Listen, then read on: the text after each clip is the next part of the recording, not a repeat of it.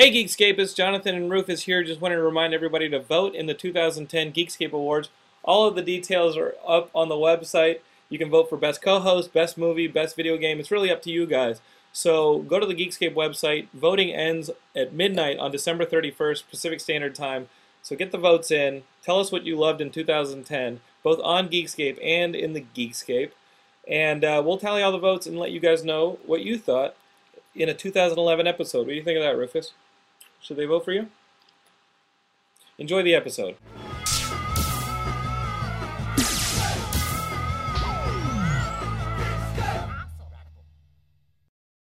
Hey Geekscapists, welcome to episode 192 of Geekscape. If you've been listening from the beginning, this is like our fourth anniversary of Geekscape. We started this show in December of, ni- of 2006. Well, 1996, I shouldn't even be here anymore. But in 2006, on Christmas, we gave you guys a fresh episode. Um, thank you guys if you've been with us uh, since then. If this is your first Geekscape, we're going to talk movies, video games, and comic books. Uh, my name is Jonathan London. I'm joined every week by a special guest, and we pretty much cover the latest reviews and news. And I try and get a guest who is informative about movies, video games, comic books, or all three. It's Geekscape. We're just going to talk. Um, my guest this week is Ahmed Best. He's an actor. Hello. And hey, Ahmed, welcome to the couch. Welcome Thank to the you. couch.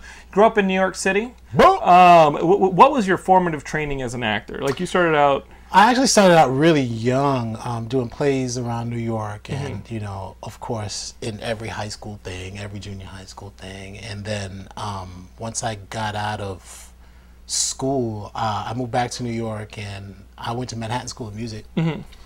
and all the while while I was going to Manhattan School of Music, I would do a play here and play there, um, in in various off Broadway settings in New York City, and then. Um, once I left Manhattan School, I auditioned for Stomp, and I Hmm. got Stomp, and I was in Stomp for off and on for about ten years. And Stomp was huge. Stomp was an entire. Stomp is a is. it's a movement. Stomp, Yeah. you know, there's movement in the movement. It, it doesn't end, and it's such a great show because people can cycle in, cycle out, and the show still retains because the, the sound and the music is the star of it. Well, Yeah, I mean, I've never seen Stomp, but it, it, I mean, it's basically you're watching this, just this phenomenon of sound happening. Yeah, right? it's it's pretty much a, a, a journey in, in sonic communication. Uh-huh. Really, you know, you're really learning how to communicate to one another through objects that you would use every day. The- I mean, And the trash turns bin into music. Yeah, is what we know. yeah. You know what I mean? Yeah, I mean they've kind of coined a phrase nowadays, and they call it found object percussion. But stomp is a little bit more than that. You know, stomp is really more about the communication through the found art and percussion, rather than just playing on garbage cans. Thought of that? Two guys from um, Brighton, England, Uh-huh. uh, Luke Cresswell and Steve McNicholas. They came up with the idea because they were like street performers. Like they dropped something? You know, they were street performers. Yeah. Okay, so they, they worked with what, and you still see that in the New York subway. Like you still Yeah, see it in the New York exactly, subway, exactly. people doing that. Yeah. yeah, they had a band called Pookiesnackenburger, which was kind of a Why didn't uh, that get big? Yeah, who knows? Maybe people couldn't say Pookiesnackenburger. But it was kind of a band where it was like a hodgepodge of different instruments. And they would get on the street and play bongos and violins and stuff. Yeah. And it wasn't catching on until one day Luke brought out uh, a trash bin. And then a bunch of people that they knew who were percussionists came along and then they carved a show out of it. Um, and then It became you got Stomp. And they have a new show now called Pandemonium, which is more like an orchestra, Uh-huh. but it's found objects turned into orchestral instruments. So you got strings in there and everything. That's strings crazy. and horns and, and and of course percussion, but it's the same kind of thing. Glass, um, uh, glasses like wine glasses. You know how people play wine glasses, and they use um, different types of of metals and plastics to make marimbas and xylophones. You gonna get in on that? Um, you know, Do they, like an they, alumni they thing? do it. I would love to, but they do it so infrequently that I, I Yeah. just Yeah. don't know when I could. You know, Any vuvuzelas?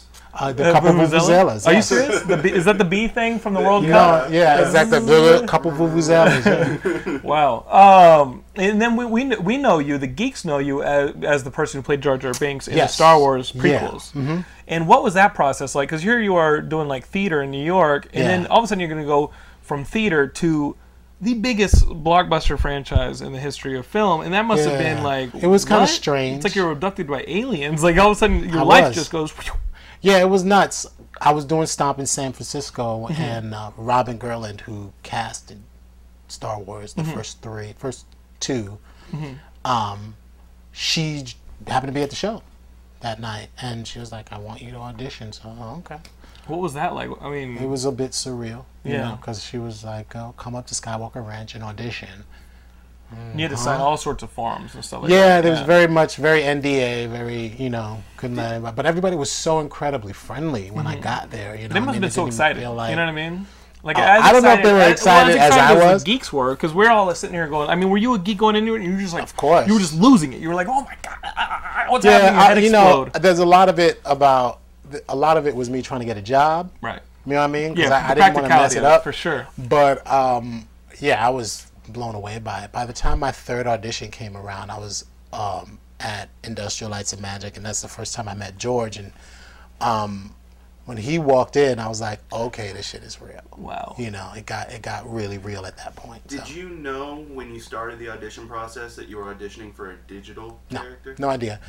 Um, they didn't let me know anything really. I didn't know. I really didn't know anything until I had gotten the job and they flew me to London for costume fittings.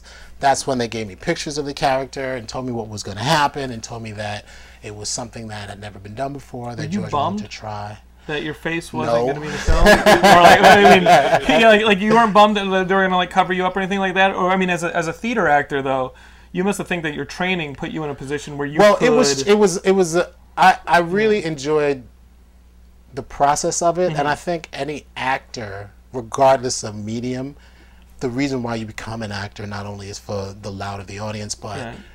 the process. Like you really enjoy the process, and you know, my father is a cinematographer.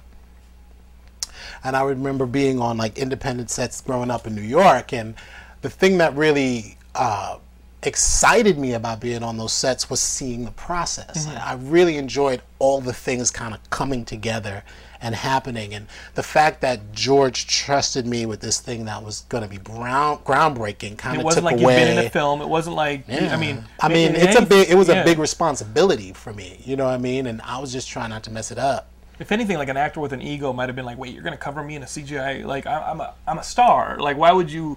Yeah, like, this I'm- isn't a Pixar movie. Like yeah, I'm gonna be the you one know, guy you I can't had see. no film credits really. no ego before, No any of that. and and I was happy to be there. And you know, I'm a kid from the South Bronx. Right. All of a sudden, I'm in Star Wars, so it's crazy. there's nothing to be upset about. Now, what do you think? And then we'll start talking about like Tron and all this because I think it, it, Tron Legacy is the movie that we're reviewing this week. I went to see it yesterday, and, and I think it, it, works because pe- as, as much as people slam on this on the prequels, right? The thing with it is the Jar Jar character. Everybody gave so much credit to Gollum. Yeah, When Gollum came out, they were like, "Oh my God, Gollum, Gollum!" But that's stuff that you guys were doing in the prequels yeah, five years earlier, six years earlier, seven years earlier, Mm-hmm. your character was the precursor of Gollum, and the technology was there. And Yeah. then you see Avatar. Oh my God, Avatar is so amazing. But yeah. like, as much as people hate on the Jar Jar Binks, and we'll talk about like your like how much you want to probably beat up thirteen year olds. Uh, like, Hey, the 13 year olds like it. They actually like. oh, they it, like yeah. you. Mine You, you, you, 30-year-olds want you, you want to beat up like the people like my age who are like, why did you do this to us? You took my childhood and knifed it. All. Yeah, Oh." exactly. But uh, you've got, um, but I mean, you have to give credit where credit is due. And this Jar Jar thing was the precursor to a lot of this. Yeah, you know, Jar Jar is kind of the grandfather of all of those characters, and you know, Gollum got nominated for an Oscar. Yeah, where's your Oscar? I mean, that's the shit right there. It's like, where's? Come on, wake up out there. Wake up out there. I know there's like one or two Academy members who watched this. Like, where's the Jar Jar? And they're like, oh, that movie was too long. Da, da, da. oh, but we didn't know who the protagonist was. Do you okay? If anything, with the Jar Jar thing, nobody knows what you look like. Yeah, um, that's a blessing and a curse. Right. at the same time. I mean, I appreciated uh, being in it. I appreciated the work I did. And it's funny, I saw George last week, um, and he started. We, we started talking about this. This is kind of the first time we talked about it. In 10 years. Yeah, because he was kind of taken aback by the criticism of it as well, and. Because that, that was- that was never my problem with the movie. My problem with the movie was always it was longer. I'm in this movie, People vs. George Lucas. Have you heard about this movie? It's a mm-hmm. documentary, and they interviewed for me i- me for it. And when you see the movie, there are people who are just irate and violent and this and that. But you see my my pieces, and I'm like, well, that it's never that was never the issue.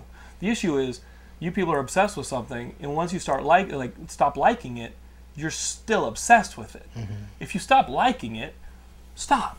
You know, I don't like running a cheese grater on my face, which is what I say in the movie. But I stopped running a cheese grater on my face. Like, like if it's something you don't like, put it away and stop. And it may have meant something to you, but you were in an abusive relationship, and you're the cause. like, it's your fault. You know. Well, it means a lot to people, and I understand how much it means to people. And but you know, it's George's movie. Mm-hmm. You know what I mean? And he does what he wants to do with it. If you want a movie to be like the way you want it, you make have to make your own movie. I mean, there's no other way around it. And I mean, you know, things came out. The Phantom edit was a big deal on Mm-hmm. on. Did Uh, you watch? Do you watch that stuff, or does that just make you nuts? I know about it. Right. I, I don't. I don't watch a lot of it, but I know about it and I understand it, and I'm not bothered by it at all. Right. You know, I mean, I, I'm. I don't. I don't really have an ego about it. As an actor, it's a job. You have to do, and you do your best. And I said this to George last week. It was like, look, people might not have liked it, but I was proud of the work that I did. You know what I mean? You're I, an and I actor who really trusts your enjoyed it. director. Yeah, and, And it sounds like you got a bit, you got to, to, to put a little bit of it into the role. Yeah, and you know, he reciprocated. It was like, it was great, you did a great job. And I was like, that's all I really need, mm-hmm. honestly. You know, all I really need to know is that for the director, because it's it's a director's medium, it's his vision. You know what I mean? And he's the writer and the executive producer, so he's the guy. And if I did a good job for him, then that's all right.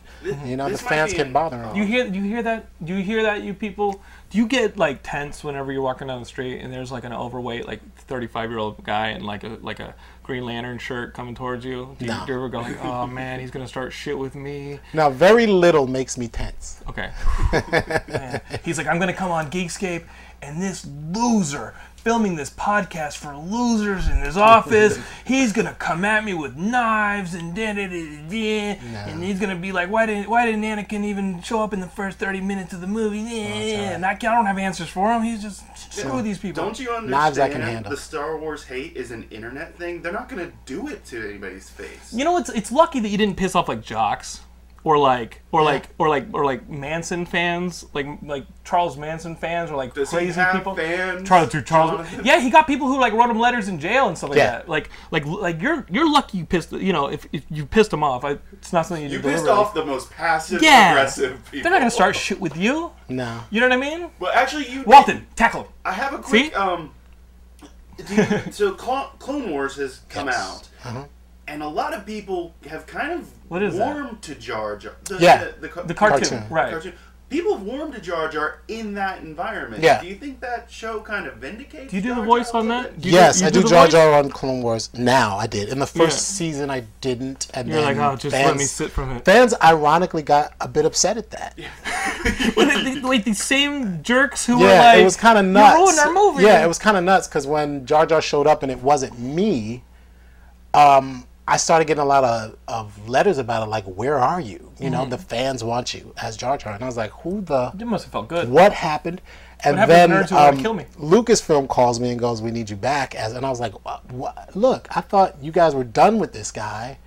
You know, I thought you were done with this character, and, and even if you aren't, are you serious? Like, you really want me to come back and do this thing? I'll Like, do it. all right. And they're like, okay, good. And apparently, you know, it's been very positive. But to answer your question, I think um, Jar Jar works in an animation medium. He's an animated character, and there were certain things that people couldn't accept at the time. You know, people couldn't accept this crazy, very slapstick, very comic character in this extremely serious idea, religious I almost, think of a that's the word. context. Slapstick had never been in the Star But the, Wars. Right. but the dro- none of the droids. I mean, a little bit of That's the droids, but they're falling off of platforms and they're going. Wah! and They're, they're, Yeah, I mean, I are a think little people were upset at that, but the fact that Jar Jar was a main character in Right. this movie, that he was in every you know scene, I think that was more annoying to the people who wanted Jedi's in every scene and which, lightsabers which in I think is really scene. the problem. I mean, to me, listen, like the, the discrepancy between the originals and this and that is is really what I think most geeks are really upset about. This thing where it's like, and and, and I do a stand up joke about it. It's like, what did what did Chewie and Han talk about? Because Han is somebody who's not convinced the Force exists in Episode Four, but Chewie's someone who had Yoda on his back. Yeah. Like in a like like where's the discrepancy there? And it made me think that Han really doesn't know what the fuck Chewie's saying. And maybe they just have like a communication breakdown, and that's why Han's just like, this one goes there, that one goes there. Don't talk to me. I have no idea what you're saying, Chewie. I'm glad I rescued you from slavers, but the next time you growl, I have no idea what you're saying. And and I don't isn't Chewie like really old? He's like a couple Yeah, hundred years debt. old. If you yeah, think oh, he's old too. he's real old, Chewie must be so frustrated. yeah, and then you have Han yelling at him Han has no on top of the Millennium. What are you doing? I'm trying to get us out of here. And Chewie's like, I'm the smartest guy in this movie. Chewie's but like, I'm a, what I'm saying. I'm a Wookiee. I'm an engineer. I'm an old dude. Why do I have to. I've to? told you a million times, Han, that the Force exists. I was on the Battle of Kashyyyk. I had Yoda on my back. The Force exists, and you won't listen to me. It's gonna take this old man and this 18-year-old kid to tell you. And the thing too about Tatooine, Mm-hmm. why are they always on Tatooine? It's nice weather. Right? Well, think about it. Luke says Tatooine is the place furthest from the center of the universe. Like, if there's a bright spot in the universe, this is the place furthest, Furthest from, It's like if Walton and I were like, hey, man, let's go party in Hollywood. And somehow we kept waking up in, like, the middle of Inland Empire the next morning. We're like, how do we keep ending up out here? This is the middle of nowhere. Like, how's it- but every movie. What are we're we doing in Tatooine. Rancho Cucamonga? What are we doing in Rancho Cucamonga? I- It just I- sounds good to say. I Rancho think- Cucamonga. I, I think the geeks are like more upset with like those discrepancies than they have any right to be upset well, with you the know, character. Jar Jar was a that is- lightning rod for their frustration, and and Yeah. and um, that's they're able to express the the discrepancies and their frustration with the movie through that guy, And you- you're regardless of whether or not. Yeah, I mean, come on. You're so well adjusted. You're so well adjusted. I'm from the Bronx. Like, what are you going to do to me? Like, you can't do shit to me. Nobody's trying to cut me. Right? You kids You're talking to me about an animated character I played in a movie. Like, my, I have friends in jail. You guys do understand, as you're yelling at Ahmed, the, the first 18 years of his life was literally the movie The Warriors. like, there, there ain't shit. You have to put Coke bottles on your glass, uh, on your fingers, and come at him Right. for him to be even phased. What are you gonna do? I like not how gonna you're totally uh, Ahmed, putting him in the. when, when, when, when, when people are asking you, like, first off, like, I love like, the Warriors. What's the one? It's it's phenomenal. It's Walter Hill. I, I love Walter Walter Hill. movies. Yeah, Walter awesome. Hill is the man. Um, what's the worst thing you read? The one that you were just like, you know what, I kind of do want to fight this guy. Did you ever want Um, to fight anybody? I did want to fight one guy, but it wasn't from anything that I read. It was we were doing the junkets after episode one, and a guy from the I'm not a big New York Post Right. reader. It's a bit raggy. Eh, it's a rag magazine, Yeah. and those guys aren't too smart. Right. And um, Do you remember after 9/11 yeah, that front uh, page? uh, that still sticks with me. They're just disgusting. Right. They're just disgusting. It's So not some dude journalism. in some dude who some dude the from the New York Post in in in a very like gleeful, really ready to fight antagonistic way was like, "Is Jar Jar gay?" And I was like, "Why? You looking for a date?" and he was like, "Oh," oh, oh," and then the next day he writes in the Post all of this, you know, salacious, um, ridiculous, just his own homophobia just came right out in Luke the paper. kissed his was sister, disgusting. and you're worrying about whether or not a Star Wars character is gay. Hey, hey, Like, maybe that's a- Gungans are asexual. Yeah, how do you know Gungans aren't like Louis Gossett Jr. and Enemy Mine and can just make their Right, own babies? exactly. But What do you know about the Gungans? Actually, I'm now Right? like, I want to see Right? Jar Named Jamish. Gungan ag- against. You know what? We should do like an Is Enemy? Mine. Oh, it is Jamish. Jamish is the baby. Jamish. the Yamish. He goes, Thou witch. Thou witch. Thou witch. I just want a panel at Comic Con where it's Louis Gossett Jr. and Ahmed Best. Oh my You know god, that'd be a dream. That'd be a dream of mine. You know what? Lucas should just remake like Enemy Mine with like somebody crash landing, like a nerd, right? A nerd who hates Gungans for what they did to his nerd religion, Crash and a nerd land. crash lands on a planet with with Jar Jar, Right. and must learn to coexist. Maybe learn to appreciate you. Oh, it can be Right? uh, Gungans, the Grand Caravan. Yeah. Right. What do you think of that? Oh, it's like the Ewok thing. Is that like the Ewok movie? Yeah. It's just you, the, the the hate's in the wrong place. You know what I mean? Like like guys, it's a movie. And let me tell you, nobody cared about Star Wars more than this person you're seeing on the left side of the couch. Like literally, Ahmed, I found myself, and I told Walton this, and I was almost in tears earlier this week because I was thinking about you coming on the couch, and I was thinking about what Star Wars meant to me, and literally the last gift my brother gave me before, guys, it's hard for me to, to say, before my brother was killed. The last gift he ever gave me was a red lightsaber from Empire Strikes Back, and this uh-huh. was in this was in '96 and a month later he was dead. The last conversation I had to him, to his face, he, I mean, th- this was important to us, and I can understand people's frustrations and anger and stuff like that. And and I, I pursue directing because of this, you know, because I see Star Wars and hope and stuff like that. And it's like at the end of the day, you're gonna get angry about something that gave you so much. Yeah. It's it's not. It's unwarranted. I It's mean, unwarranted. That's the word. Yeah, uh, you know, and I was literally Honestly- almost, I was literally almost crying Yeah, I felt at you. the gym and it, it's intense. Yeah, no, it's know? big because it, it means so much, so much. I mean, I have to tell you, episode four was the first movie I ever saw in my life. And I remember going to the theater. I remember being there. I remember showing up late because of some craziness. You know, I, my father was always habitually late. I'm directing. But- what are you doing? You know I mean? And, and Yeah. so um, it meant a lot to me as well. It means a lot to be a part of it, you know? And at first, you know, I, it was funny when we were on set, Liam, we were talking about inside the that must have actors blown studio. your mind seeing actors like that. Yeah, and you know, Liam and I did a lot of scenes together, and, and we, you know, became very, very strong friends. And you know, Liam, we were talking about inside the actors studio, and he was talking about how he would never go on that show. And I was like, well, why won't you go on? He was like, because I really don't want people to know what goes on behind the curtain. Yeah, it's a bit of a magic. I like that. Yeah, he's like, I like the fact that it's enigmatic. I like the fact that you have to be a part of it in order to understand it. But when you're watching the movie, you're just seeing the finished product. You're just seeing the movie, and you're taken by that. It's exciting, and that stuck with me because when I watch Phantom Menace, I know what's behind the curtain. So some of the uh, fantasy behind it is diminished a little bit. You know what I mean? Because I can I, I understand the problems that occur. However, on a technical standpoint, me being a filmmaker, me being an actor, me being writer, director, producer, so so on and so forth, I can appreciate the work that George has done, regardless of what anybody says about him, to him, whatever. He's a craftsman. He's good at what he does, and it's and it's his challenges are way more challenging than a lot of filmmakers' challenges, and he gets through. But he, but he, but he takes the. He's the guy who initiates those challenges. Is what people don't appreciate. Yeah, you know I mean, I he's a mean. It's risk like it- it's his choice. And one, one of the things that, I, that one of the things that hurt me with this whole Star Wars thing was watching George. I want to see. I want to see his flying plane movie. I want to see him do uh, more stories. You know what I Yeah, mean? well, he's got Red Tails Red coming Tails. out. That's the one. That's the one. uh, the Tuskegee Airmen story. you gotta be in that. No, I'm, I'm not, not saying in that. 'cause- that. I'm not He- saying that because you're black or anything like that. But like, No, I'm not in that. I I mean, wish we gotta I put you in more movies. Please, S- write My buddy- Geekscape, write motherfuckers. and put me in Because the he's, movie. I mean, first off, two things you need to do: write directors and say put Ahmed in a movie. The other thing is this uh, this writer over at the Post, Geek Jihad. I'm putting it out. I'm putting it out. It's a geek. I'm putting it out. It's a geekod. Geekod. Right? Find him. I know we got. I know we. You know, you know who's gonna kill him. Gee. Uh, uh, don't kill him. Don't We kill him. have a Please don't kill him. of Scare him. fans that In New York? Um, Frank. oh, Frank, who got the Geekscape tattoo and sends me pictures in front of an arsenal of weapons wearing his Geekscape shirt, he's in Long Island. He can find this guy. But don't, don't, don't, don't, don't, Frank, don't do it. This is Jonathan asking you, please don't do it. be- please don't do passive, it. not 'Cause I- aggressive. oh, oh, oh, hold on, hold on. Gilmore has gotten into the ceiling. He- He's in the walls. Guys, sorry about that technical difficulty. Uh, Gilmore is now being f- flogged somewhere.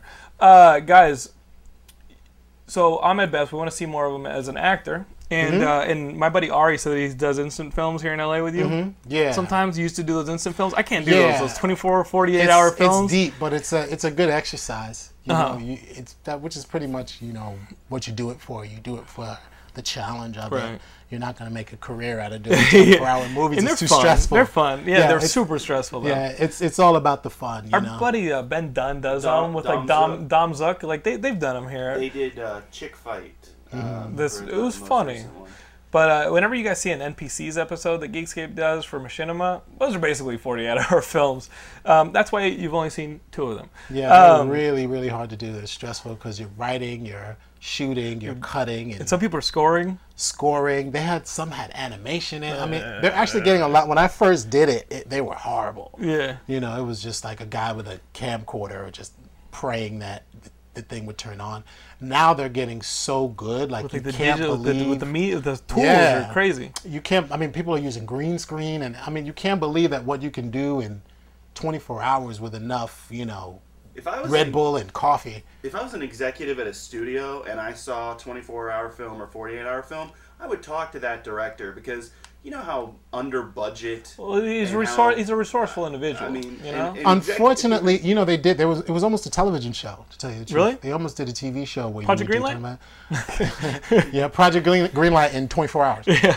So, Um, but they were in talks with a bunch of networks to do a television show, and the problem is, um, and it's the, and it's kind of the problem with people going to movies now is um, the the movie making is not appreciated. You know, it, it's very easy, and because of the internet, it's very easy to put out your opinion, what's good and what's not good. And unfortunately, the people who um, run the studios don't really have a handle on the the comments that are coming out on the internet. They don't really know how to weed through what's good and what's not good in order to Right. make better movies.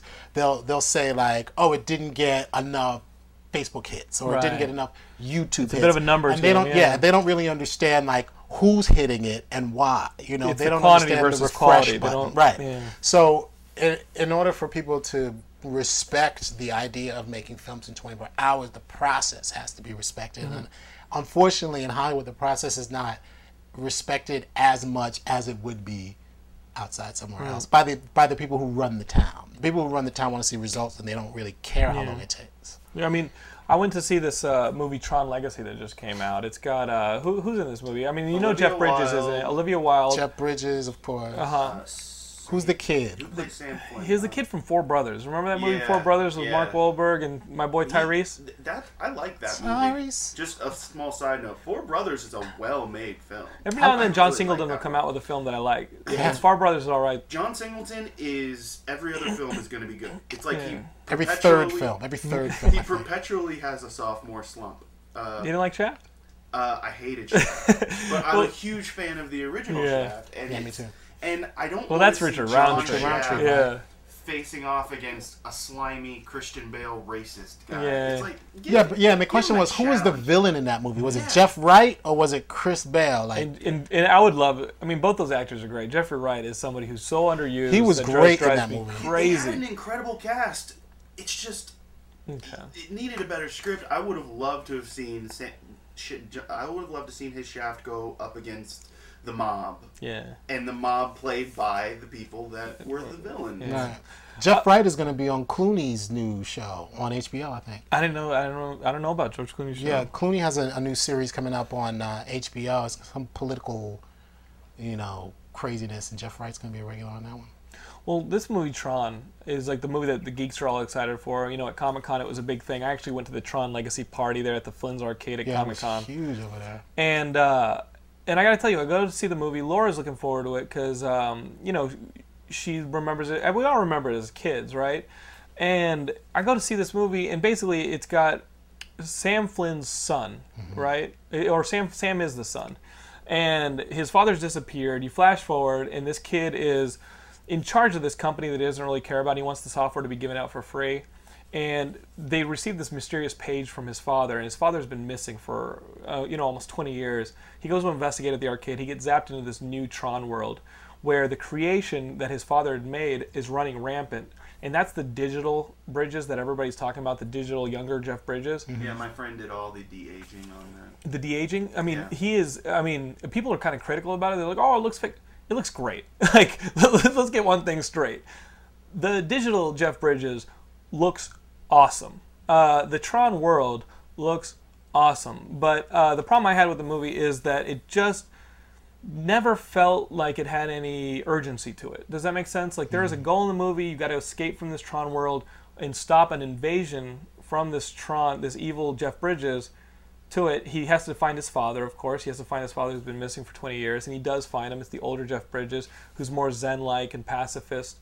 Um, and He's the dude. he's kind of the dude. He does dude things, but then you watch the original Tron, and he's saying things like "Hey, man," and like kind of doing. It's Jeff Bridges, right? in, in in the movie, the performances are good, the visuals are good. I never got that sense of like pace and urgency. There's literally a, a, a portion of the movie where they're trying to um, get to the portal to get back to Earth and stop these bad guys from from get, beating them to it, and they're like, "Hey, have you ever hopped the train?" There's a line in the movie. It's like, "Hey, son, I'm starting to get a little more reckless and unzen-like to try and stop these bad guys. Let's have some fun like you do, like you, you know, my reckless son who rides around on a motorcycle." And he's like, "Do you ever hop the train?" And I was like, "Oh, this is gonna be fun. It's like gonna be a, a train hop scene. The train's going like this." It's really slow, and you see the original movie, and the, the CGI like ships are all going slow through the sky and things like that. And I just wanted to see a little bit more exhilaration in a movie like this. You know what I mean? A little more urgency, a little bit more like some like there's a threat, and it just kind of felt like it happened, and it stinks because I was looking forward to it, and you were looking forward to it. Did you see the movie, Walton? I have actually paused on going to see it until I can go see it in 2D. in 2D. Yeah. Because I saw it in 3D. And let me tell you, technically, the movie's great. But you know my problem with it. Well, Why, why 2D? Uh, Bibbiani, who writes for our site, wrote Yeah. a review for Crave Online, and Bibbiani and I share that? a very common opinion about 3D film. Uh, it's a gimmick. Studios are using it to get a lot more money. Ahmed's about to be in Mm-hmm. 3D. You gonna say that to his face? Next year, What movie? You gonna call him a gimmick? episode one is. They're doing all the 3D. episodes again. And I probably won't go see it. Uh, You gonna say that to his face? It came out. It came out in 2D first, so But Ahmed, it- fight him. It's not you a can slight you can him. you can see the fact that you know why they're doing it in 3D. well, I mean, I, and I've seen the film, and If you've seen it in 2D, there are certain scenes I'd love to see in 3D. I have to say this though about uh, um, That final the first trilogy. battle, the reason why I think 3D is going to work and why Blu-ray is going to work was because those first three films were the first ever shot completely digital. Right. Episode one wasn't, but two and three were. So I remember David Tattersall having David Tattersall was the DP. Mm-hmm. He had to degrade the image because the digital was so crystal clear that people wouldn't buy it. And they did that in post. Yeah, they had to do it in post. So, so the original. So the original footage is is- still awesome. and it's all digital and it's all crystal clear and episode one is pretty much an animated movie if you really think about it you know i mean there's there's a lot when when we were on the set a quarter of the set was actually built and then the rest is cgi so it does meet the standard. I actually looked this up because I knew you were going to be on the show. Uh, episode one meets the standard for the animated uh, Academy Award. Now. Is that right? It does. it's an anime it's pretty much an animated movie It's why if you think Cats and about it. Dogs, the new Cats and Dogs, was eligible for an animated Oscar. It's because a certain percentage of the film Hmm. actually qualifies. Yogi Bear didn't qualify as an animated film, and they put it up for that. Nominated as uh, that, that, that qualified as a film. okay. I haven't seen Yogi Bear, so I can't talk. But I did see that fake ending that's going around on the internet The- where Boo Boo shoots. Yogi. Yeah, I heard that. Have you Yeah, I seen- it's that. funny. It's- Uh, it's I a showed it to great I showed it to. Laura, and she goes, "That's a little too much for me." Like it's pretty brutal.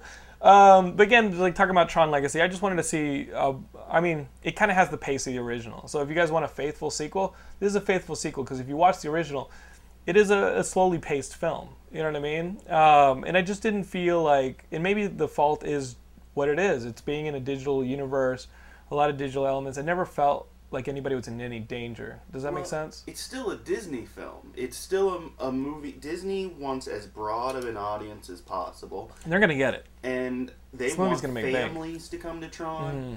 I mean, I can imagine if they made it too fast paced, if they made it too complicated, they would lose some family dollars. That's what that's the review I read about. I haven't Really? seen the film yet Really? either, but I heard uh, the reviews that I've read and the spoilers that I read about it. It's a kids movie. They're really trying to get. The original came out when the eighties, some 82. some- 82. Yeah. I remember the original. I saw the original, and I was young enough to be impressed by it to want to go see the sequel. And I think that's kind of what they're doing.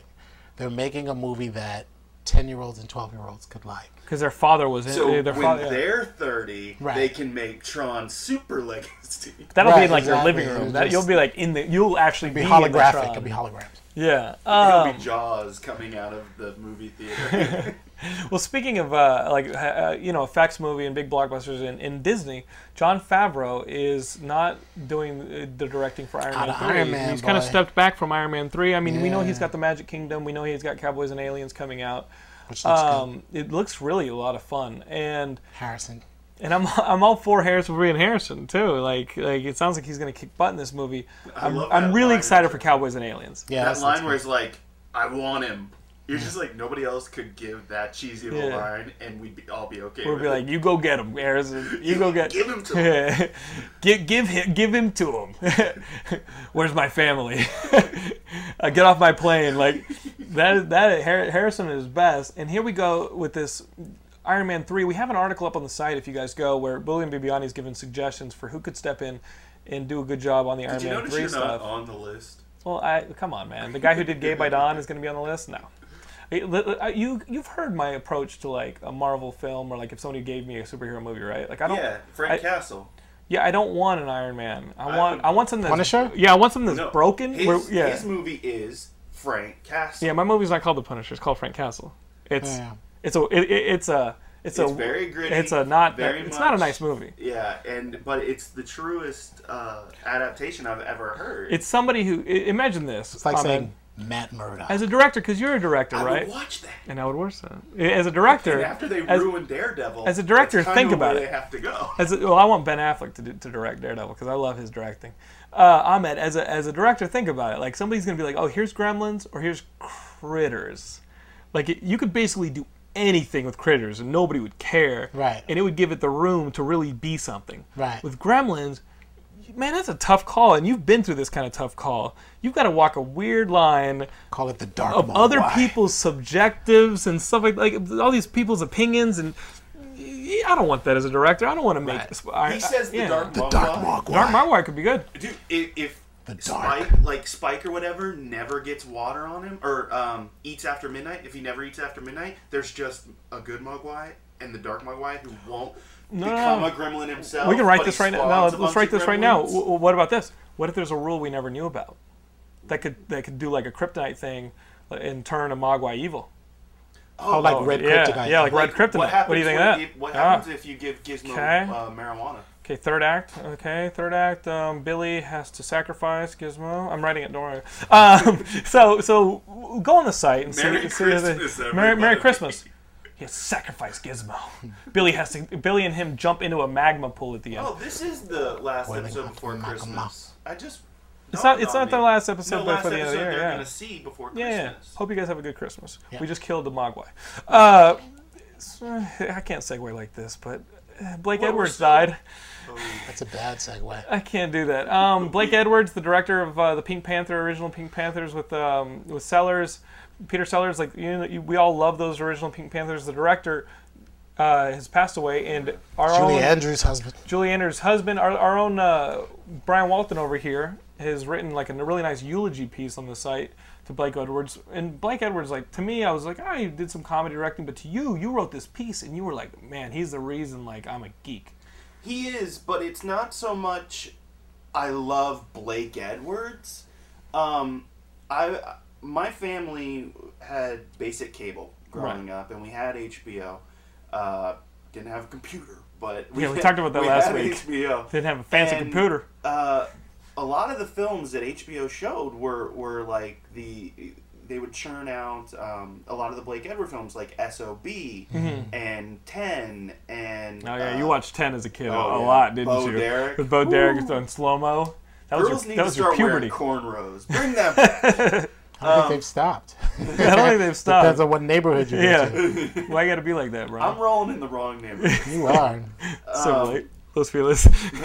But uh, for me, that was the P- the Blake Edwards I knew. I Yeah. hadn't been exposed to Peter Sellers Blake Yeah. Edwards yet. I hadn't seen The Party. I hadn't seen the Pink Panther movies. I had I knew about Breakfast at Tiffany's, but I'm like 12 at this time. right. And one night, my parents actually rented the movie Switch with Ellen Barkin, where Mm-hmm. Good uh, movie. Yeah, it's it's it, it is a good movie.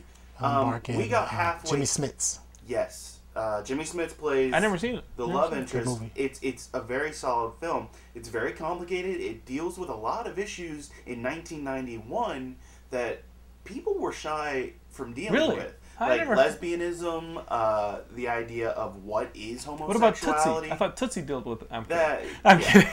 um, what is I homosexuality? meant like, what are you talking about, you moron? it's a transvestite. that was Victor Victoria. Get it Victoria. straight. Which was Blake Edwards. Yes. Like Another Holy great shit! Blake Edwards. I need to just IMDb him and just go Julie have Andrews. IMDb in the Netflix. Andrews. And um, oh, definitely, you should see SOB. Okay, if you haven't okay, seen it, okay. uh, it's a satire he made about all the shit he went through dealing with Paramount Uh-huh. when making Darling Lili, and it's it's a very very good con- condemnation of policies that still exist in Hollywood, uh, where directors get their films taken away by studios and just get fucked with. Um, but with Switch, my parents brought it home, and I, I talk about it in the eulogy. Um, my parents just halfway through, after uh, Bl- Ellen Barkin had had taken over, she's playing a guy who dies, and A womanizer. like, He's like a Yeah, womanizer. he's a who And he's put in the body of a woman. and he's put in the body of a woman Oh, wow. because heaven God wants to teach him a Right, lesson. Like right. you're a shithead. You never did anything too awful not to get in, but Here's a your final to, test, You need to learn a lesson. And so Ellen Barkin is doing a very funny job walking around playing a complete shithead male. That's cool. and it's fun. Um, but my parents turned it off halfway through because they got to the lesbian scene where Ellen Barkin is a guy and and and she, her internal monologue is like, "This is okay. Like, I'm I- yeah. I'm a guy. I can." And and and, and having a real conflict with whether or not uh, Right.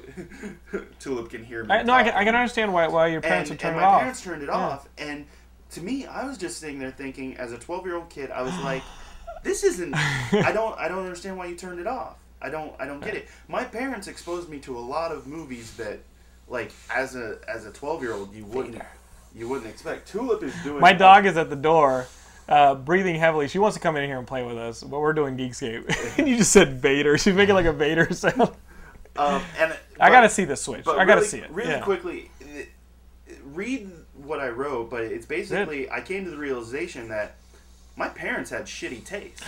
my, my parents turned off a perfectly good movie. I didn't even get to see it. And you were the rest adjusted. Like the film was good. You were adjusted for the scene. You, Yeah. you, you knew what was going on. You, It, I Two didn't girls are actually. I didn't get to see it completely for like another four years. I, I finally finished it when I was like seventeen, uh, but I, it always stuck in the back of my mind. I'm like, my parents just turned off a very good movie, and I realized at that point I couldn't trust other people's opinions. I had to watch stuff on my own, man. and it was at that This point article I actually- deep. I actually started discovering other movies because I, I started ignoring my parents. I had never seen The Simpsons up until that point because my parents thought Bart Simpson was a bad influence. And that's now considered like We're having a good thing right now. family hmm? TV. And my parents had blocked it, and I finally got to see that when I was like 13. I, I ignored my parents' like banishment of that show. And I'm like, this is really good. I don't get it. Why? And eventually that led to me having an opinion and it made me a geek. It, I probably wouldn't love half the movies I love if I had listened to my parents and never seen them. And there are so many movies like I wouldn't have seen Goodfellas. I wouldn't have seen The Godfather. I wouldn't have seen what we consider classic movies. And you're just looking at me like This I'm- is this is a Listen. session. This is a psychological session now. No, this no, is it's stuff good. I've dealt it's with. good. But- You guys, he's off camera crying. but it's just Blake Edwards is not like a personal hero. I don't look at his films and goes, "These are my favorite movies." Right. But Blake Edwards made a decent movie. It's me. It's it's it's not the greatest movie I'll ever, but it. it's a solid, good movie. He made a movie that At that point in time, of a awoke you. Yeah. that made me realize I don't have to have the same opinion as my parents. Yeah, I mean, you could have turned you into a Menendez brother, from is what I'm hearing. Like now, that's you're No, creeping I love out. my parents. I, I don't get me wrong. I love my parents. I think the deal behind Blake Edwards and the reason why he's such a treasure in the in the movie industry and why he told such great stories is because he really used the film medium in a way that was able to speak to what you're saying, able to make a, a social comment, and able to bring to light these ideas um, without hitting you over the head with a sledgehammer. I mean, His, if you uh, think about the pink, polygamy movie with Dudley What was Moore. that? Uh, he- Arthur? I'm no, kidding, no, I'm no. kidding. He, he did a movie where Dudley Moore had two wives. I mean, Blake Edwards talked about. Yeah, I mean, even if you think about the Pink Panther movies, I mean, Inspector Clouseau, being an inspector is is a pretty high rank in France Mm-hmm. when you're a police officer, and this guy's a bumbling idiot. But then he falls into Right. solutions, you know, and it's kind of his comment on you know law enforcement saying, look, it's not perfect, and sometimes you fall into a, a great decision. You know, sometimes it's not all proper planning. Sometimes you have to deal with an idiot. And sometimes that's what it takes to engage an audience. Like you make a movie that is about something. It doesn't have to be about a million things. It just has to be about something that resonates. And Yeah. that that's one thing that I've, I've noticed this week with his passing was, wow, he resonated with so many people. Yeah. And he gave Peter Sellers a platform to show Peter Sellers' genius. You know, Peter Sellers was such an amazing comic actor. Not a very nice person, I heard, but um, Blake Edwards allowed Peter Sellers to be the best Peter Sellers he could be. I mean, if it wasn't for those Pink Panther movies, I don't think we'd know, or the party. Right. You, I don't think we'd know the the genius of Peter Sellers. I mean, Peter Sellers is probably among the Buster Keatons and the Charlie Chaplins when you're Yeah. talking about film film comedy. You know what I mean? I mean, he's one of those guys. I mean, Kubrick used them. I mean, you've got Exactly. I mean, but those Pink Panther movies really um, made Peter Sellers iconic. I always liked that Blake Edwards didn't necessarily push the envelope, but he always was kind of sneaking in Something what to he could say. get away Right. with. He, yeah, he made you think. Yeah. He made you think without using a sledgehammer. He used exactly. a scalpel, you know? Um, guys, speaking of sledgehammers, this Fast and the Furious Five. Yeah, know, man. We're gonna segue to this. Uh, there's a trailer for Fast and the Furious Five that we put up on the website. Awesome. Fast and the Furious Five, like guys, The Fast Five. it's called Fast Five. Fast Five. Uh, and because I called the last one Fast and the Furiouser, It was Fast and but it was Fast, it was Fast, Fast and Furious. Fast and Furious. This is Fast Five, and then we have the trailer on the site. And I got to tell you, like, I go see all these movies opening weekend. I'll tell you that right now. Like these movies, I don't got anything against them, man. They're a lot of fun. And this one adds The Rock, and we just saw that that Faster movie. The- I know the Faster movie wasn't that good, Billy Bob. but we, we told you guys about it, and we're adding. Now I'm gonna picture.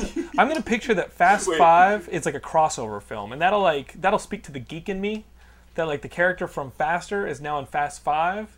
Is against the like I think it's like a faster Fast and Furious crossover. That's how I'm gonna treat this movie, and I'm gonna be so giddy watching this because you know they jump through windows. They got to jump through windows in a Fast and Furious movie, and they got to get in cars. And I guess The Rock is hunting these these criminals who are the Fast and Furious gang. I'm into Nice. it. I'm into it. I like that they've uh, Fast. gone back through the franchise Five. and just brought everybody back. Ludacris is back. Ludacris. Tyrese is back. It starts from the baby. It starts from the baby. Tyrese, he's been here. He's been Uh, on the Geekscape. Uh, and it's gonna be great. I really like not great as in let's give it an Oscar, but it's gonna be for two hours. I'm not gonna think about my shitty job and my shitty apartment. No, What it's good to can you watch fast cars and shit blown up and people punching each other in the face. Like, it's really good guy shit. It's cathartic. You know? You know? I can't wait for the next one. like you have, we haven't even seen the fifth one. We can't wait for the sixth. You They're know gonna I call mean? it, like, say fast six times. No, no, the sexy Speedy Bunch. And I'll tell you something. When I went through film school, people were like besmirching Rob Cohen, who did the first one. Like they were like Rob Cohen, this and that. I was like, I dude, like dude, X. Rob Cohen. I like Triple X. I too. like Triple X. I like Dragon the Bruce Lee story. Yeah, me too. I like the I am the last dragon.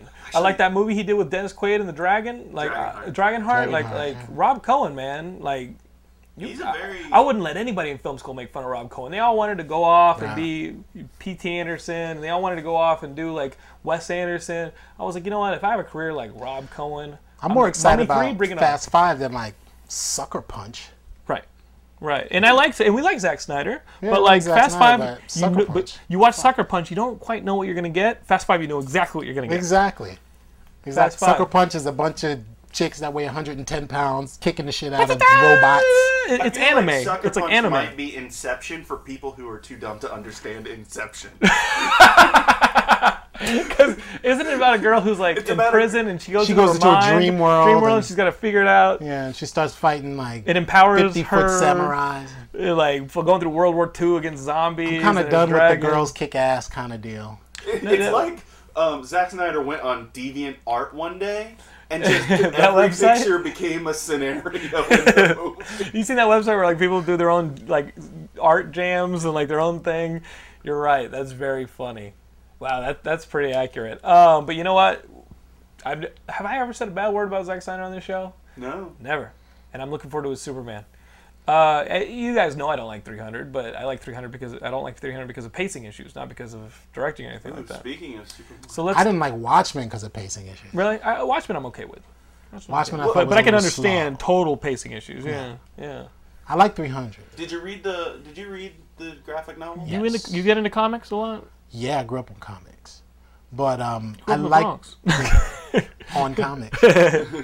Escapism. What'd you read That's the, that? that's the big deal. I was a big Marvel guy growing Uh-huh. up. You know, I read some DC. Like I was into the Flash. I was into Superman, Batman, Batgirl. But I was more Marvel than DC. Mm-hmm. You know, Marvel was my staple. That was my every week. What would you read? Um, I was a big X Men, all the X Men titles, Uncanny, uh, X Factor. Because you had Claremont and Byrne back then. Yeah. And like that was the X Men at its height. That was it. I You know, them. That was the X Men we play right. in, in X Men Arcade. Arcade. Do you remember that X Men Arcade game? Yes. Do you, are you on Xbox? No, Xbox Live? I don't, I'm not, but I have uh, PlayStation 3. PlayStation 3, it's on PlayStation 3 too. Just this week, they released the old X Men Arcade oh yeah. on PlayStation Online and the Xbox. I played through it last night with some people. My Yeah. buddy Brad Bullock, who's a listener in uh, Louisiana, we played. He chose. He, he calls Nightcrawler. I call Colossus. We go out last night. I go to this party for Christmas, and uh, I bring my wife with me. We're talking about X Men Arcade, and she goes, "Is that what you were playing earlier tonight?" Because that was the most annoying sound. And what sound was it, Geeks gave us. Remember the sound Yeah. Colossus would make? yeah, yeah, That game was awesome. yeah. And so X Men was our shit. You know? Yeah, I was big into X Men. Um, grew up wanting to be Spider Man. Mm-hmm. So I've read a lot of Spider Man. You know, back in the McFarlane Spider Man days. McFarlane Mm-hmm. was my favorite when I was growing up. Spider Man artist. And Spawn. And then when you, did you get into Spawn? It's issue 200 uh, this month. That's insane. No. They, two, it's that book that just keeps going. People stop paying attention to, and it hits 200 issues. But when Spawn first came out, I remember I worked at a comic store when Spawn was starting up, and man, when that that issue, and everybody knows it, when he kills that child molester with like the, the Yeah. popsicle sticks, Yeah, yeah. in the back of his thing, it's like that's all clap for the medium of comics because that was awesome. Yeah. You were into Spider Man, you were into X Men. What else? What else? Daredevil, big Daredevil fan. You All know, that Frank Miller stuff in the mid '80s, like when he did that run with uh, Chris Claremont when Wolverine Yeah, went to Japan, and that's the Wolverine, shit they're gonna I do as the movie. Yeah. That that I mean that's probably gonna be the movie that they that, that they're gonna so, make with Darren Aronofsky. Yeah, I hope so because Wolverine was not good. We X-Men don't even call it Wolverine here. We call it Origins. we call it all sorts of stuff. We call it Jimmy Logan, the story of a man named Lo- No, Wolverine. it was as if- is what he does. It would have been a great movie if Wolverine made out with Sabretooth because it was a very homoerotic, like, you know, every scene is Victor! is Hugh no, Jackman's like don't don't kill them. Right, exactly. Like Hugh Jackman is flexing in every scene, and you Yeah. know, like if, if they were actually lovers, I think it would have made a better film. You're an actor and a, and a filmmaker and all this stuff. What do you want to do with a comic book property? Let's get geeky. Like, what would be your comic book property, man? Power Man. You want to do the Luke Cage, and not Luke, Cage, like Cage. like Brian Michael Bendis is doing now, No. and not Tierra Mark like like Luke Cage, but maybe like what Heroes was the, for Hire? Okay. Maybe Like, Heroes for Hire, think? Luke Cage. Um, I always thought. I know my friend Tracy wants to do um, Heroes for Hire. Tracie Thoms, who's actually um, I'm working with doing the sci-fi show that I'm uh, doing. what's that? What's that? Let's t- tell these nerds to see it. oh, I, love you a- nerds, uh, but I call you nerds. We call- We're all nerds. We're geeks. We're all ge- geeks. Geeks. Get it right. Tell the geeks to see it. Um, what is I- this? I'm actually writing and directing and starring in a sci-fi television series called The Nebula, which is um, me, Tracie Thoms, Wayne Brady, and LeVar Burton. Whoa, you got LeVar Burton. Yeah, right. we And know he's a sci-fi royalty, uh, but, but Wayne royalty. Brady. Wayne Brady, who is awesome. And he, you know, he's awesome because of the Chappelle Show segment. He's Like, awesome. You know, I he's mean, awesome. He's, he's Yeah. the best. And you know, Wayne Brady gets a lot of shit, but I don't know why. because know he had why. that show and he sings and this and that. People are like, He's oh, he's not a amazing. man's Did you get man. to see him uh, when he did Rent at the Hollywood Of Bowl? course. Dude, he was so good as Collins. He's he's great at everything. Yeah, that's, that, that- that's what I think. That's what that's what you He's got to great give Quinn at credit. everything, and just because he doesn't kinda- always want what you want. Well, just because he doesn't always do what you're Just because into. we got sick of Hoedown does not mean Wayne Brady is Right. not a genius. Wayne Brady is amazing, what's and this he's Nebula? getting this like you know he gets a bad rap for being kind of likable, but he can fight too. he gets a bad What's rep this for being nebula? likable. What is The this nebula? Nebula. The nebula. All right, the Nebula is a show. It, it came out. I executive produced um, a television show for the Here Network. Um, we got seven minutes. Okay. uh, for the Here Network, and one of my directors, who um, one of the writing directors who wrote on the show that I executive produced, um, I had wr- written this thing called the Nebula, which was a sci-fi idea about an all-black science fiction show. It was a show about an all-black science fiction show. So it's a show about a show. Yes. And it, it is a little bit like Galaxy Quest. It's very Galaxy okay. Quest. Okay. So I gave it to him, and he was like, "Well, you got to do this thing because it was, you know, it was a comedy, and it was about these Right. guys who they created an all-black science fiction web show because television wouldn't put all black Right. people on a science fiction. show. Even though we had show. Brothers from Another Planet or whatever it was on Right. UPN back in the day. right, exactly. Which was insulting. So they were just like, so they, or uh, that was uh, Homeboys in Outer Homeboys Space. Homeboys in Outer Space. So they were like, well, television will never do it, so we'll go on the web. So it's a show about this guy named James T. Kurt, who creates a sci-fi show that lives on the web, and the show is about the nebula, which is the the entity that they're trapped in in space, and making the nebula. Okay. Um, so I wrote this show, and I shot it. Seth Green came on and did a, and a guest spot on it. He plays um, uh, the emperor of this what we call the Kreen Empire. Like a creamo, like Yeah, you're white. yeah, he's all he's and it's Korean, like Right. almost like Korean, but it's Korean. Right. But the crux is he's the only guy in the empire, and he's constantly threatening people that oh my empire is so my empire will kick the him, shit though. out of your empire. That's he's the only guy. but it's only him. Yeah. So I wrote this and I and I showed it to Wayne and LeVar, and they were like, "Well, you got to do this as a television show." So we changed it a little bit. It's still a show about a show, but it's more Tropic Thunder Galaxy Quest, where these people think that they're on a reality show Yeah. trapped in a spaceship, but in actuality, they get launched out into space accidentally and have to make first contact with a bunch of different alien races. We got to see. What, That's wait, wait, wait, awesome. wait, when, when, when, when can they see it? We are shopping it right now. Okay. So it's not on a network yet, but um, LeVar, Wayne, Tracy, and myself, we're It's just gonna land. we're trying to gonna make it land. You know, we pitched it to Sci-Fi Network. Um, Have you shot it? It's too funny for us. no, they haven't said anything they gotta yet. like They're- this, it's going to come back. We're going to go back to them next year, or they're going to come back to us right. next Once year. they get their financing yeah, set up. and Yeah. we're continuing to shop it, but. Um, Everybody out there in geek world seems to like the idea. It sounds and, hilarious, man. Um, you know, between Wayne LeVar and Tracy, that's two million people and waiting for them. And me, I got like a thousand Twitter followers. But um, if you jump onto my Twitter, I'll be leaking Right. little bits of information and What's your Twitter? scenes of it. It's Ahmed Best. Ahmed Best. Twitter. That's pretty easy. Um, and uh, I'll be leaking scenes about it, and um, we're gonna get a bunch of people to come play. Like Seth Green is gonna come back and play. We got we got- like Seth. We should try and get Seth on the show too. through he, Levar, he love this. through Levar, and through Wayne and Tracy. They know enough people, so and they talk about it all the time. LeVar's got like a million. I looked at his Twitter. I was 1.6 like, "Are you kidding yeah. me?" And it's good because he does a lot of humanitarian stuff too. you know he's an I mean? awesome guy, and you know he's really he loves the LaForge. You know what I mean? Like he loves being LaForge. Mm-hmm. Some people are like, Star like you Trek. talk to Wil Wheaton, and he's like, "I don't want to talk about Star Trek." Yeah, And Will you know, Wheaton's a cool guy, and we like Will Wil Wheaton. Yeah. He's way into tech. He's a he's a big comic guy, role playing guy, but he doesn't like the he doesn't accept the Star Trek. Me, I want to talk to him about like small soldiers. Yeah. Or whatever it is, Toy uh, toy soldiers. soldiers. When he runs out of there, with, ah, and he gets blown away. Remember that? Yeah, But- yeah, or Stand by Me. Yeah, but, But, he um, doesn't want to talk about that. No, so but you embrace it. Yeah, I love it. I love it. I mean, LeVar I grew up with embraces this. it. LeVar loves it, and LeVar plays my holographic dad on the show. like like Superman and like his father, like More son, like, more like son. if you watch Voyager, how there was the hologram yeah, doctor. The, the emergency medical. yeah, emergency medical, hologram. yeah, holographic. but it's you know? pre- but it's like pregnant too. Yeah. It's like fun. He's like my hologram, and he, he always gives me advice that makes absolutely no sense. that's that's his crux of the show. I show. can't wait to see this. The- Shit. And the Wayne, nebula. Wayne Wayne plays the ambiguously gay security officer. I love that you guys are just having fun with it too. yeah, it's it's a it's a chance to be silly in sci-fi. You know what I mean? Mm-hmm. which you don't Like, get a lot. Of, You don't get yeah. you know a lot of. It's been done a bunch of times, but never by American people. Like um, Nick Frost did it with Hyperdrive Yeah. on BBC. It's on uh, Netflix streaming right Yeah. now. and you never get a chance to do it as as African Americans. Right. You know, It's- No, it's like yeah. you're working within a, uh, uh, you know, it's like when Kevin Smith said about in Chasing Amy, he's like, I'm a, I'm a minority within a minority within a minority. It's like we're funny, we're sci-fi, and we're black. It's like okay, well, each of those Right. is a shaving off an audience. Right, and it can't But- help but get everybody. Right. You know what I mean? Because it's so crazy that it's going to work.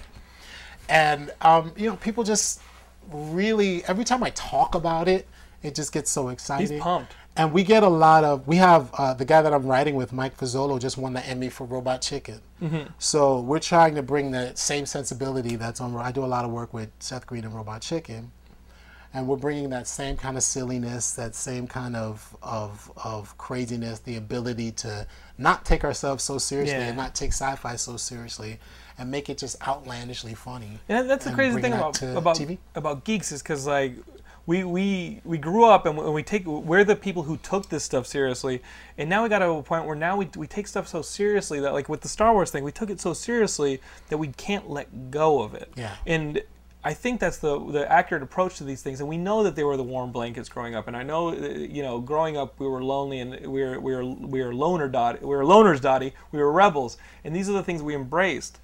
But we Yeah. always have to remember to But the- smile. The, thing is, like, I we have a lot of these ideas, and Mm-hmm. because um, I was a part of the Star Wars universe and grew up a geek, being a geek in the South Bronx is not easy. Right. you know what I mean? Yeah, And one um, minute, okay. what what I need and what uh, what these projects need are people who love the genre, who love um, what we do, to go out there and tell everybody who gives us funding for these things that mm-hmm. these things are viable. Mm-hmm. Like you want to see these things. Me as a black man pitching a black show, all they see is a black show. They don't see that it's a, a sci-fi comedy That we geeks of any color that- would embrace. exactly, right. and that you have it, it. The more people that log onto my Twitter and get it, get the idea out there that they want to see this, the better. The more people Less that cynicism. right, and then and and ironically, I get more positive feedback from Jar Jar and from whenever I talk about the Nebula than anything. Well, guys, that's Geekscape. Geekscape.net is where you can find us. It's where we hang our hats. We're also on Facebook, YouTube, and Twitter. Search for Geekscape. Also, look at those URLs slash geekscape.net spelled out. You're also going to want to get Ahmed Best on Twitter. Yeah. Ahmed, thanks for being on the site. Thanks for Uh, having and me. ta- thanks for being on the show, dude. You've been a great having me. guest. Anytime you want to come by, when Nebula does get picked up, we. We want the to have you. Nebula, I'll man. be back. I'll We- be back. Thanks a bunch. Peace. Hi, Felicia. Welcome back to Geekscape. Hello. Uh, how have you been? I've been good. I've been busy. We are on episode. We taped 191 this week, and you were on episode 80. I know that was a really long time 110 episodes ago. Long time ago. We should fix that at some point.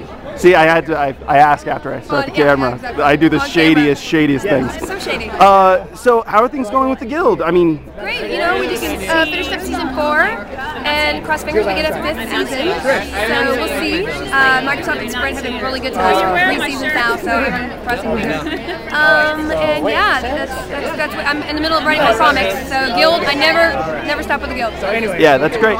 Um, so.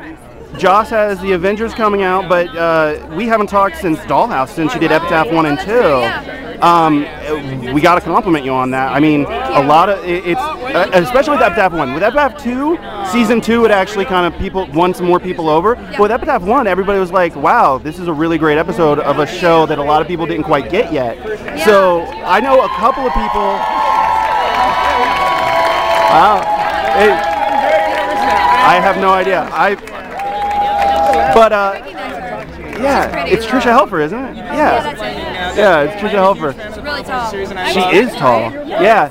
Uh, I just noticed are you're kind of going for a bit of a poison ivy look tonight. the third person who said that. What? I think that, But yeah, you're right. That's what the third person who said that. Oh, jeez. I thought I was being original.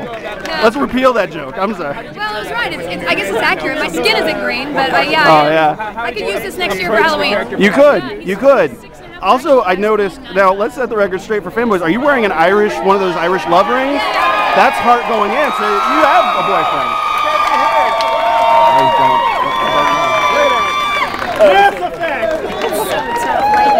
I'm talking to Felicia Day.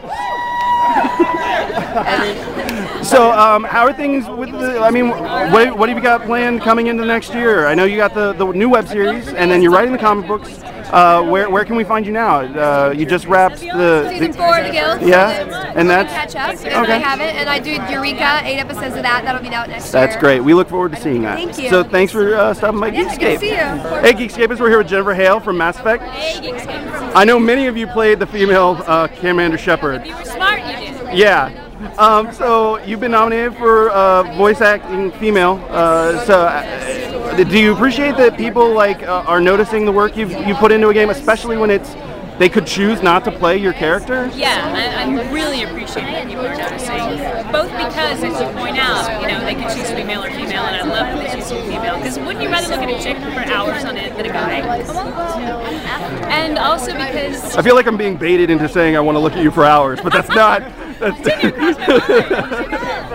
Um, because uh, also though because a lot of us actors who spend most of our time in voiceover are kind of invisible, and it's phenomenal to be able to step out um, and be visible in all of us.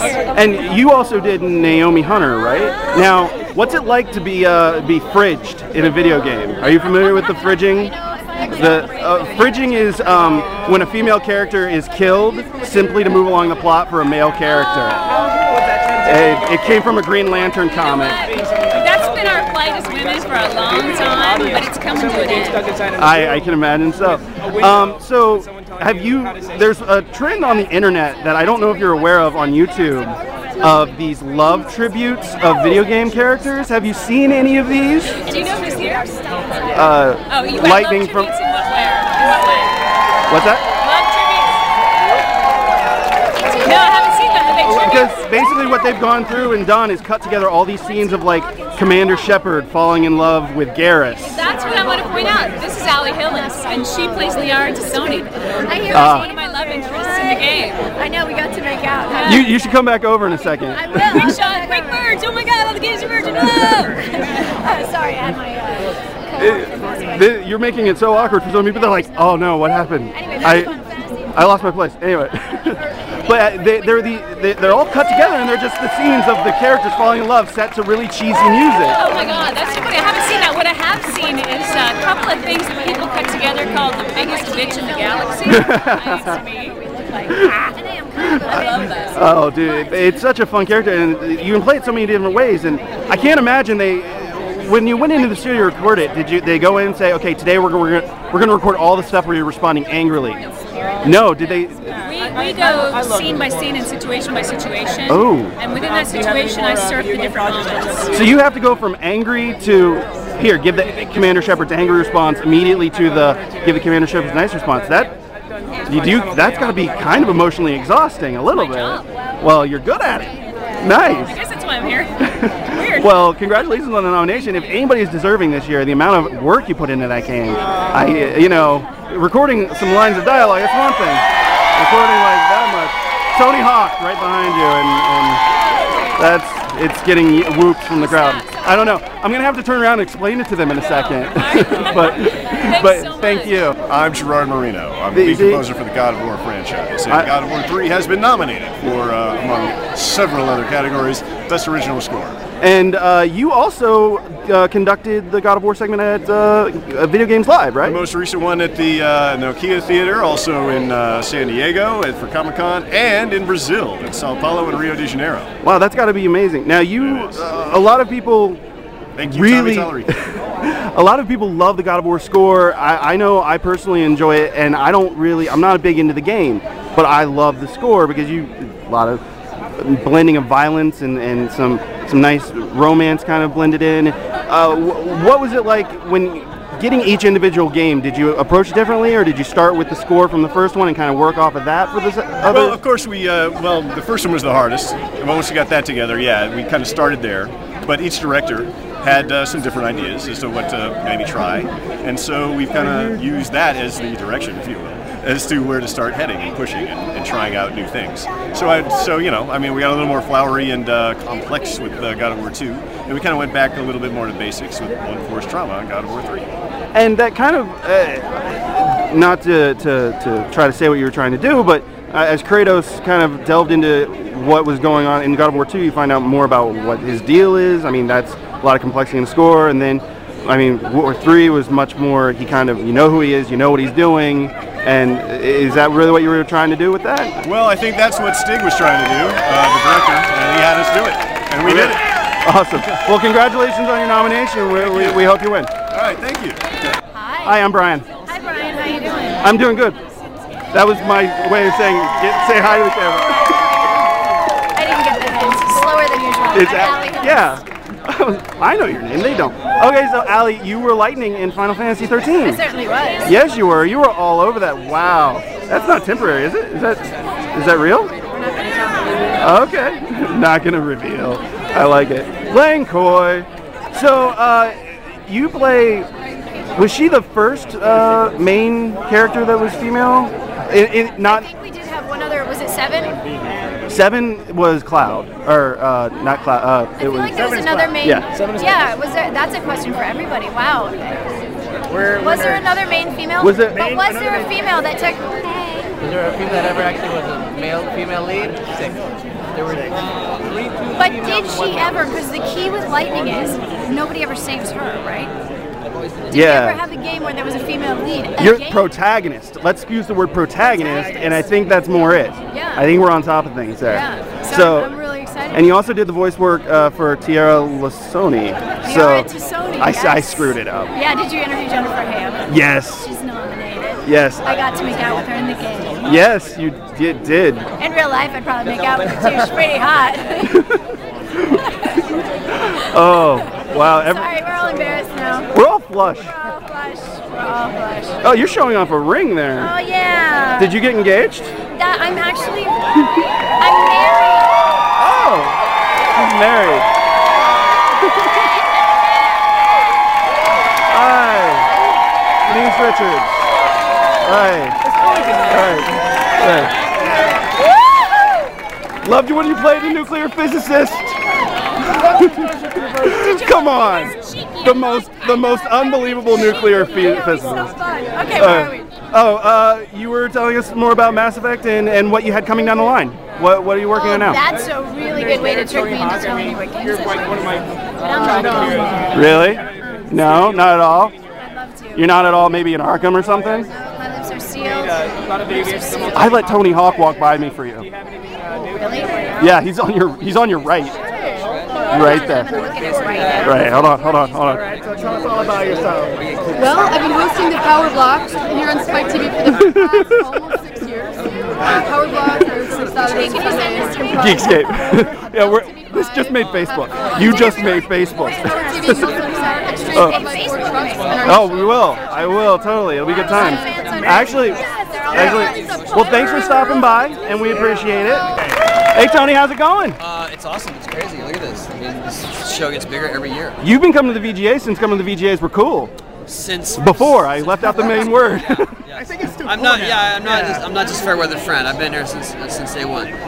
So, um, a, you, a whole generation has come by that before it was skateboarders uh, inspiring video games. Now it's video games inspiring skateboarders. Uh, Uh, I think so. Yeah. I mean, we, we've come quite a quite a long way, and skating has actually become a genre of video games, and it's it's definitely gotten some people to, to start because they get inspired by trying. now you and Shaun White are friends, and uh, you just became rivals this year with his new game. What did you think of it? Uh, I, I haven't played that much, but I think it's cool that we have that we, we have such a big industry that we can have more than one video game about Yeah. skateboarding. You know, but, but my game is really a totally different approach. Oh, yeah. You stand on the board, you control your motions, so I don't feel like we're competing necessarily in the same category. Um, Now- but but he is an awesome skateboarder. He deserves a game.